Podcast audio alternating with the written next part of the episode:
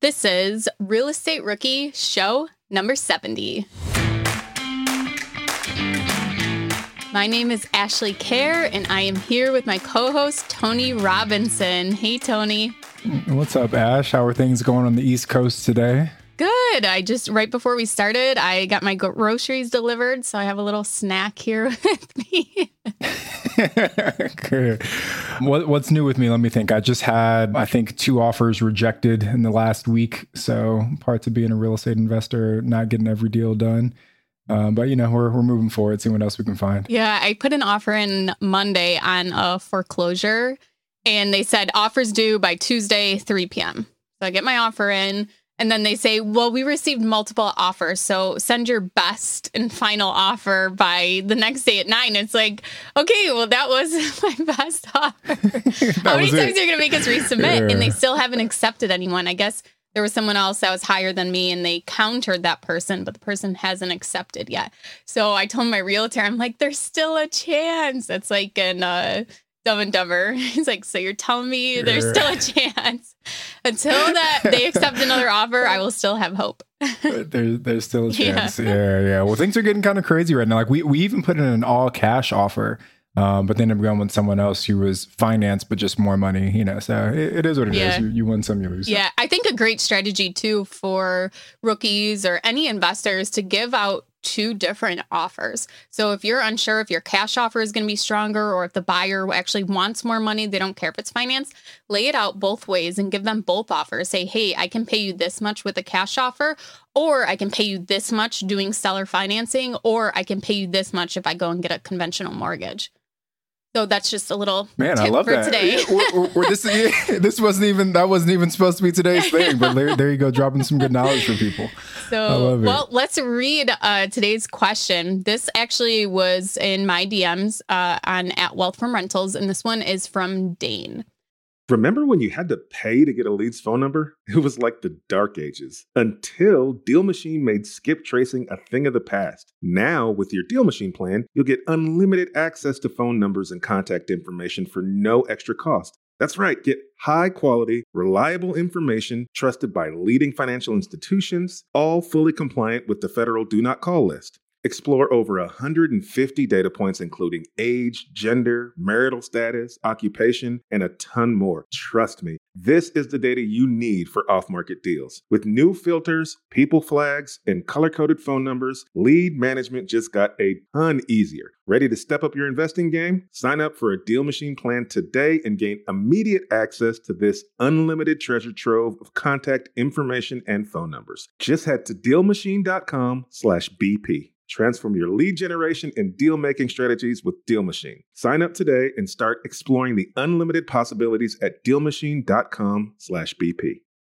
Rookies, 2024 is the year to start protecting your rental properties with an LLC. But you don't have to do all the paperwork and filing yourself. Corporate Direct is your professional and affordable option for getting your LLC done right. They handle the state filings, draft your operating agreement, and act as your registered agent. They'll even help you comply with the Corporate Transparency Act a new federal disclosure law affecting every real estate investor. Corporate Direct is a family business founded by attorney, author, and rich dad advisor Garrett Sutton over 35 years ago. Now, his son Ted is a licensed attorney working with him. Together, they've helped thousands of real estate investors form and maintain their LLCs and protect their assets. If you're trying to build a real estate portfolio, do not skip the LLC. Head over to corporatedirect.com slash biggerpockets to schedule a free 15-minute consultation with an incorporating specialist. Mention Real Estate Rookie and get a $100 discount on your formation. That's corporatedirect.com slash biggerpockets.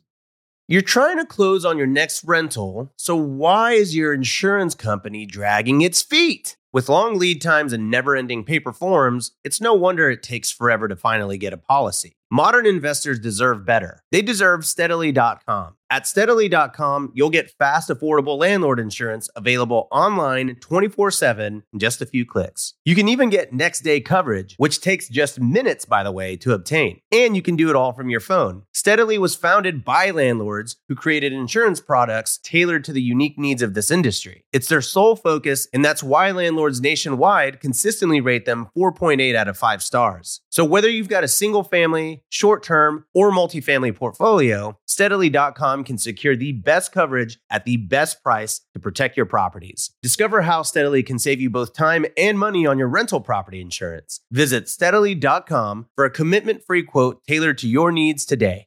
So Dane said, Hi, I listened to your podcast. Great work. I have a question. I have my primary residence that I purchased back in 2017. I purchased it for 89,000. Now it's worth 210 to 240. Had it listed back in December, January. Didn't get the price I wanted. Now the wife and I are thinking of purchasing another home and renting the current home out. Just wanted some newbie advice on how to go about it. Thank you. P.S. I own 79,000 on it now.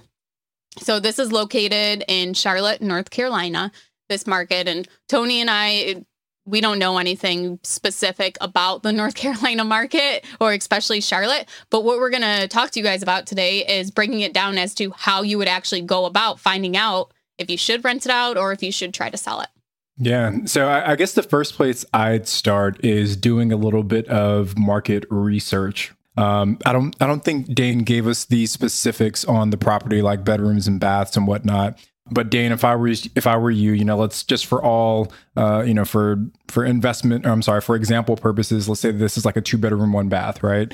I would go out and find all comparable two bedroom, one baths, you know, within a five, 10 mile, whatever radius it is, um, and see what those properties are renting for. I want to make sure that they're comparable, right? If yours is like a, a, a C level property, you don't want to compare it to an A level property and vice versa. So definitely find some stuff that's comparable. You know, bigger pockets, BP Insights, you can go there to get market rent data. Um, there are other resources well, BP Insights is a great place to start. But I think that would be my first step, Ash. Where, where would you go from there? Yeah, I would agree with that. I would look and pull the comps for your area for sales price and for rental listing. So Dane mentioned that he didn't get the sale price that he wanted on his property. So maybe pull some more comps and see, you know, what price could you actually get or what were the offers that you got and then also look at the the market rent in the area. What could you rent it out for? So you know he was asking 210 to 240 it seems like on the property he wanted to get and he owes 79,000 on it. So i'm assuming that your your mortgage payment is pretty low or you might even have the option to refinance maybe pull some more money back out of that house and you can even refinance that so your payment is actually lower whether that's going for a longer term or for uh, getting a lower interest rate than maybe you had previously gotten on the property. So you want to pull that market rent and see what you can get for it and make sure that it's going to cover all your expenses. Will it cover your mortgage payment? Will it cover your property taxes? Will you cover your insurance? Uh, any other expenses that you'll need to maintain the property that a renter wouldn't cover? Go about that and figure that out. What would that number be? And will you be able to cash flow off that property? I don't want you to to rent this property out and to be taking a loss. Maybe that's the only option if you don't if you can't sell it for what you want. What are your what are your thoughts on that, Tony? Mm-hmm.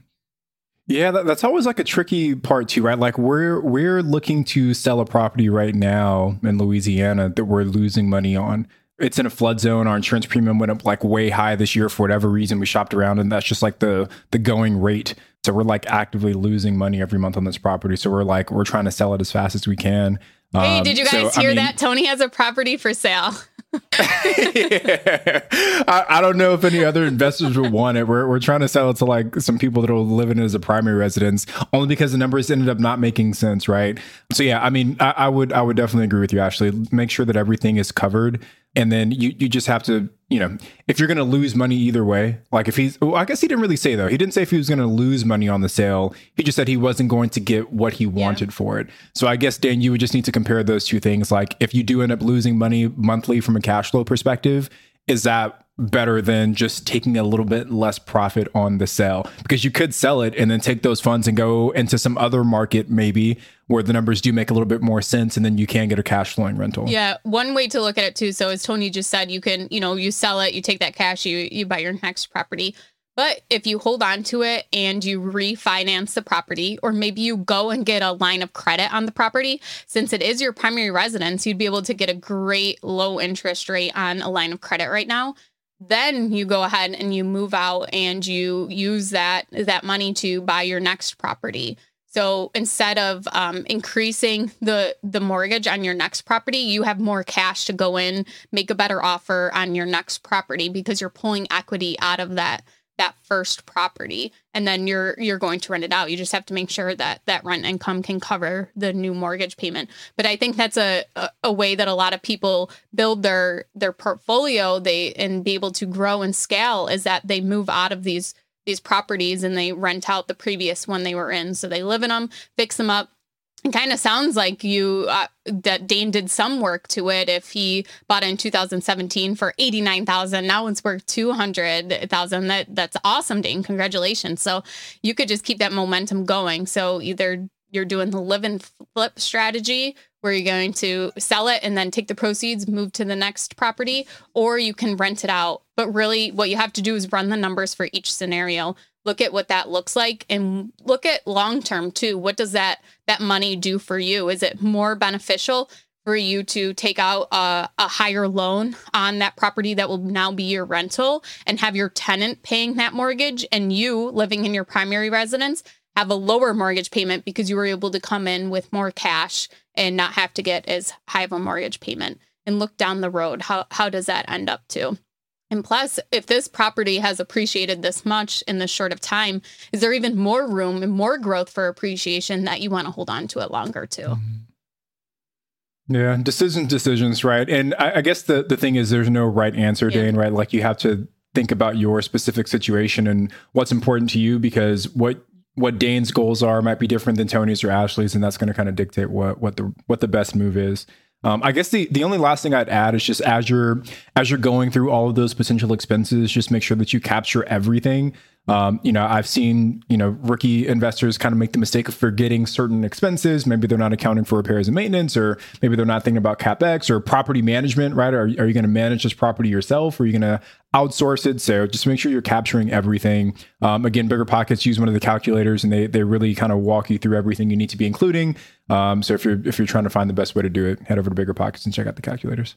Yeah, and just to to wrap it up, Dane, go and get yourself a huge whiteboard and write out the different scenarios that could happen. If you're going to sell the house, you're going to rent the house out, and just lay it out. What's gonna, you know, what's gonna come from that? Run on the numbers and see and kind of compare them side by side. So yeah, I think that's that's it for that one, Tony. Yeah, I'm all good on my side yeah. too. Okay. Well, thanks, Dane. Thanks for uh, submitting your question. And if you guys want to hear your question or a specific topic on Rookie Reply, please put a message on Facebook in the Real Estate Rookie Group, or you know, send us a DM on Instagram. I'm Ashley at Wealth from Rentals, and he's Tony at Tony J Robinson. Thank you guys so much for joining us for Rookie Reply, and we'll see you guys on Wednesday with our next guest.